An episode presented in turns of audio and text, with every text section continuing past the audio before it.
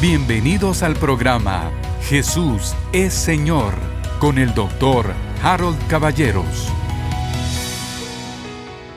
Que la paz de Dios inunde y cubra su corazón absolutamente. Y no solo el suyo, sino el de su familia, de sus seres queridos, el de su casa, el de su hogar. Es mi deseo que la palabra de Dios sea implantada en nuestros corazones, porque dice que la palabra implantada puede salvar nuestras almas. Cuando dice eso se refiere a puede transformar nuestras almas. Y acuérdese que parte importante de nuestra alma, no solo las emociones y la voluntad, sino la mente. La palabra de Dios implantada puede transformar nuestra mente. De eso se trata. Y transforma nuestra manera de pensar y absolutamente nuestra actitud. He estado, voy a recapitular un momento, he estado tratando el tema de la identidad. Y con esto me refiero a que cada uno de nosotros comprendamos el tema de nuestra identidad en Cristo. Cristo Jesús nos hizo hijos de Dios, herederos de Dios y coherederos con Cristo Jesús. Fuimos crucificados con Él, resucitados con Él y estamos sentados en los lugares celestiales con Cristo Jesús. Dice la palabra en Efesios capítulo 1, verso 3, nos bendijo con toda bendición espiritual en los lugares celestiales en Cristo Jesús. Dice el libro de Hebreos en el capítulo 4, tenemos acceso confiadamente al trono de la gracia. Esto es algo maravilloso. Comenzamos a tomar conciencia de que Dios nos hizo sus hijos. Somos sus hijos, Él es nuestro Padre. Dios es amor. El plan de Dios es salvarnos para que nosotros podamos tener comunión con Él, convertirnos en la novia, la esposa del Cordero y reinar con Él por los siglos de los siglos. Mire, qué pensamiento tan grande, ¿no? Es maravilloso. Eso es lo que Dios desea para nosotros, desde Génesis 1.1 hasta el final del libro de Apocalipsis. Todo el hilo conductor de la Biblia es el amor. ¿Por qué? Porque el amor es la esencia de la personalidad de Dios. Dios es amor. Todo el plan que usted mira en la Biblia es una historia de amor, es un plan de amor para rescatar y para salvar al ser humano.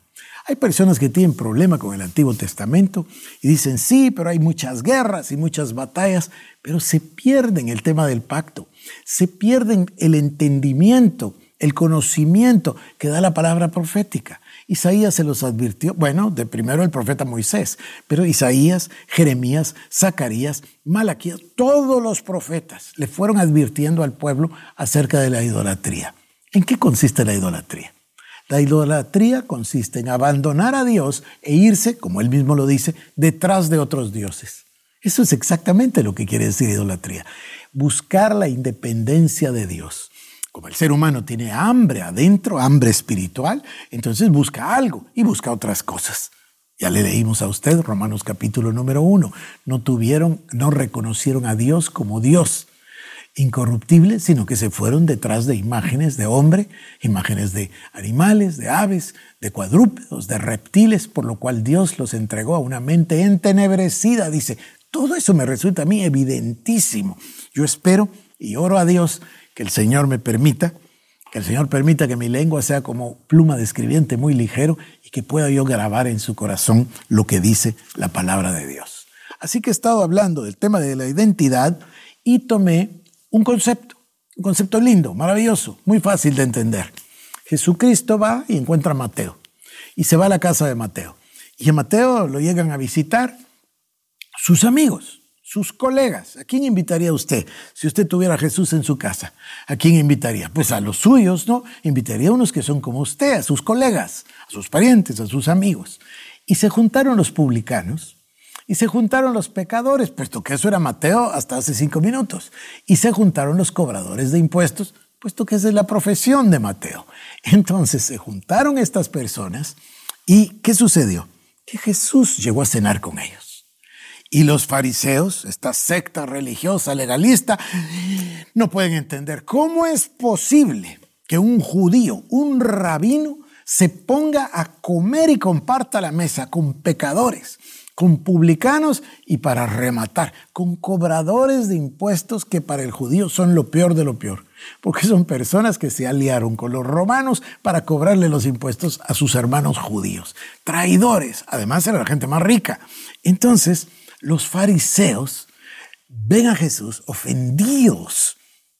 Le causó, esto le costó al final la muerte al Señor y la confesión de ser el Hijo de Dios. Pero Jesucristo está mandándonos una lección y hoy vamos a terminarla. Nos da en el capítulo 15, Lucas nos escribe tres parábolas. Tenemos la parábola de la oveja perdida, tenemos la parábola de la moneda perdida y ahora tenemos la parábola más importante y más larga del pasaje, que es la del hijo pródigo. El hijo pródigo, la historia es así. Había un hombre, un señor, obviamente que es tipo de Dios, y tenía dos hijos. El hijo menor le pide su parte, su herencia, dame lo que a mí me corresponde. Usualmente, en el mundo judío, el primogénito tenía tres cuartos y el segundo hijo un cuarto. Hay quien dice que eran dos tercios y un tercio. Da lo mismo. La, la herencia del mayor era mayor que la del menor, ¿no? Bueno, el hombre le da su herencia. No tenía que hacerlo. Él conocía las intenciones del muchacho. El muchacho quería su herencia para independizarse. El gran pecado nuestro es ser independientes de Dios. Ese es el más grande error. Por eso Dios nos invita a la oración. Y por eso Pablo dice, yo oro en lenguas más que todos ustedes. Y por eso Pablo dice, orad sin cesar. Y por eso Pablo dice en Efesios 6, orad con toda oración. Se refiere a que el estar junto con Dios es el único lugar de la voluntad perfecta de Dios. Leíamos el otro pasaje y decía, para que tenemos que meditar de día y de noche en su palabra, que no se aparte la palabra de nuestra boca, para que podamos guardar y hacer conforme a lo que está escrito en la palabra. Y entonces, dice Josué 1.8, todo nos saldrá bien y prosperaremos en todo. Ese es el lugar de la perfecta voluntad de Dios, cuando estamos en comunión con Él. A ver cómo puedo yo hacerle entender que la prioridad de Dios, que es amor, es tener comunión con sus hijos. Y cuando nosotros lo entendemos, cuando nosotros nos damos cuenta que somos un hijo, por eso dice que de los niños será el reino de los cielos, porque los niños no están preguntando. Yo nunca he tenido que uno de mis nietos llegue, mi nieto mayor tiene cuatro años, a mí nunca, yo nunca he oído que Gabriel llegue y me diga, mira abuelito o abu, como me dice, ¿y por qué es que me abrís aquí? ¿Y por qué es que yo puedo hacer lo que quiera aquí? ¿Y por qué? nunca me lo ha preguntado. Él simple y sencillamente tiene conciencia de hijo. Él nunca ha preguntado cuál es el parentesco, mamá, y tú sos entonces hija de él. No, él naturalmente creció en la casa y sabe que es hijo y tiene conciencia de hijo. Eso es lo que yo quisiera llegar a desarrollar en nosotros. Mire, todas las mañanas tenemos un programa devocional muy cortito, de audio, de tres minutos. Se, se titula Llamado a la oración ferviente. ¿Qué busca ese programa?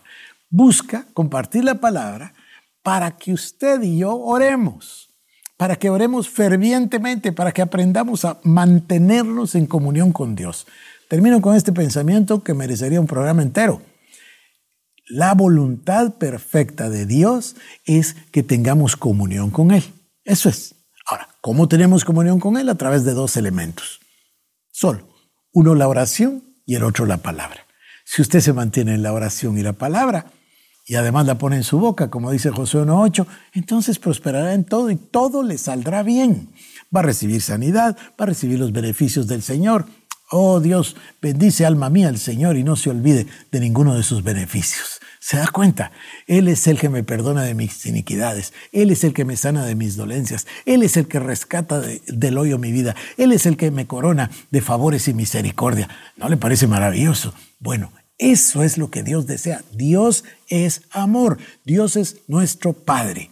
Incluso dice que si nosotros, los padres, siendo imperfectos, no podemos negarles a nuestros hijos lo que nos piden y no le vamos a dar una piedra por un pan o una serpiente, ¿cuánto más mi Padre, que está en los cielos, que es perfecto, no negará el Espíritu Santo a todos los que se lo pidan? Por cierto, aprovecho entonces este para mencionar lo siguiente. Imagínese usted, Dios nos salva, nos redime, cubre multitud de pecados, nos quita la naturaleza del hombre viejo, anula el acta de decretos que nos era contraria, nos da una nueva naturaleza en Cristo Jesús, nos da el espíritu de adopción y nos hace hijos de Dios. Y como si todo eso fuera poco, Él mismo, el Espíritu Santo, viene y hace morada en nosotros y nos convierte en el templo del Espíritu Santo. Esto, esto me, me sacude, me parece extraordinario, me parece maravilloso. Dios Todopoderoso viviendo en nosotros. Por eso dice el apóstol, ¿no? Este es, esto es verdaderamente la gloria de Dios. Cristo en nosotros, la esperanza de gloria. A mí me, me parece maravilloso. Déjenme continuar con la parábola para tratar de terminarla el día de hoy. Dice que entonces el hijo llegó y le dice al papá su discurso que había practicado. Ah, pequé contra el cielo, pequé contra ti. él estaba pensando, a ver si me haces uno de los jornaleros. El papá no lo dejó terminar. Se le tiró al cuello, dice que lo besó, mandó ponerle un vestido, un anillo y unas sandalias. Continuémonos. Fíjese usted que esto es maravilloso. Y luego dice, como que si fuera poco, verso 23, traed el becerro gordo y matadlo y comamos y hagamos fiesta. Es una fiesta para el Padre. Porque este mi hijo muerto era y ha revivido, se había perdido y es hallado. Y comenzaron a regocijarse, es decir, comenzaron a hacer la fiesta. Lo voy a volver a leer. Este mi hijo muerto era y ha revivido, se había perdido y es hallado. Estas dos palabras son la clave de todo el pasaje. ¿Qué es lo que el Señor Jesús está haciendo cuando cuenta la parábola de la oveja perdida? La moneda perdida. Y ahora el Hijo, perdido y muerto. Y ahora ha revivido y ha sido encontrado, ha vuelto. Este es el tema de la salvación. Esto es el Evangelio del Señor Jesucristo. Él quiere reconciliarnos con Dios. Él fue a la cruz del Calvario, Él murió por nosotros, perdonó nuestros pecados y nuestras iniquidades, nos dio una nueva naturaleza y nos acercó a Dios y ahora somos hijos. Y tenemos los derechos y las atribuciones de hijos. Nos puso una nueva túnica, nos puso un anillo y nos dio sandalias. Y como si fuera poco, ahora hace una fiesta. Porque este mi hijo muerto era y ha revivido. Y se había perdido y es hallado y comenzaron a regocijarse. Y su hijo mayor estaba en el campo, y cuando vino, llegó cerca de la casa, oyó músicas y danzas, y llamando a uno de los criados le preguntó qué era aquello. Él le dijo, tu hermano ha venido, y tu padre ha hecho matar al becerro gordo por haberle recibido bueno y salvo. Entonces se enojó y no quería entrar. Salió por tanto su padre y le rogaba que entrase. Le rogaba que entrase a la fiesta. Mas él respondiendo dijo al padre, He aquí tantos años te sirvo, no habiéndote desobedecido jamás, y nunca me has dado ni un cabrito para gozarme con mis amigos. Pero cuando vino este tu hijo, que se ha consumido tus bienes con rameras, has hecho matar para él el becerro gordo. Él entonces dijo, Hijo, Tú siempre estás conmigo y todas mis cosas son tuyas. Mas era necesario hacer fiesta y regocijarnos, porque este tu hermano era muerto y ha revivido, se había perdido y es hallado. Esto es un concepto extraordinario. Jesucristo está comiendo, fíjese usted, está comiendo con los publicanos, con los pecadores, con los cobradores de impuestos, los hombres no pueden entenderlo, mucho menos los fariseos. Entonces, el hermano mayor no puede entenderlo. ¿Por qué? Porque él quiere que se aplique la justicia que él está pensando.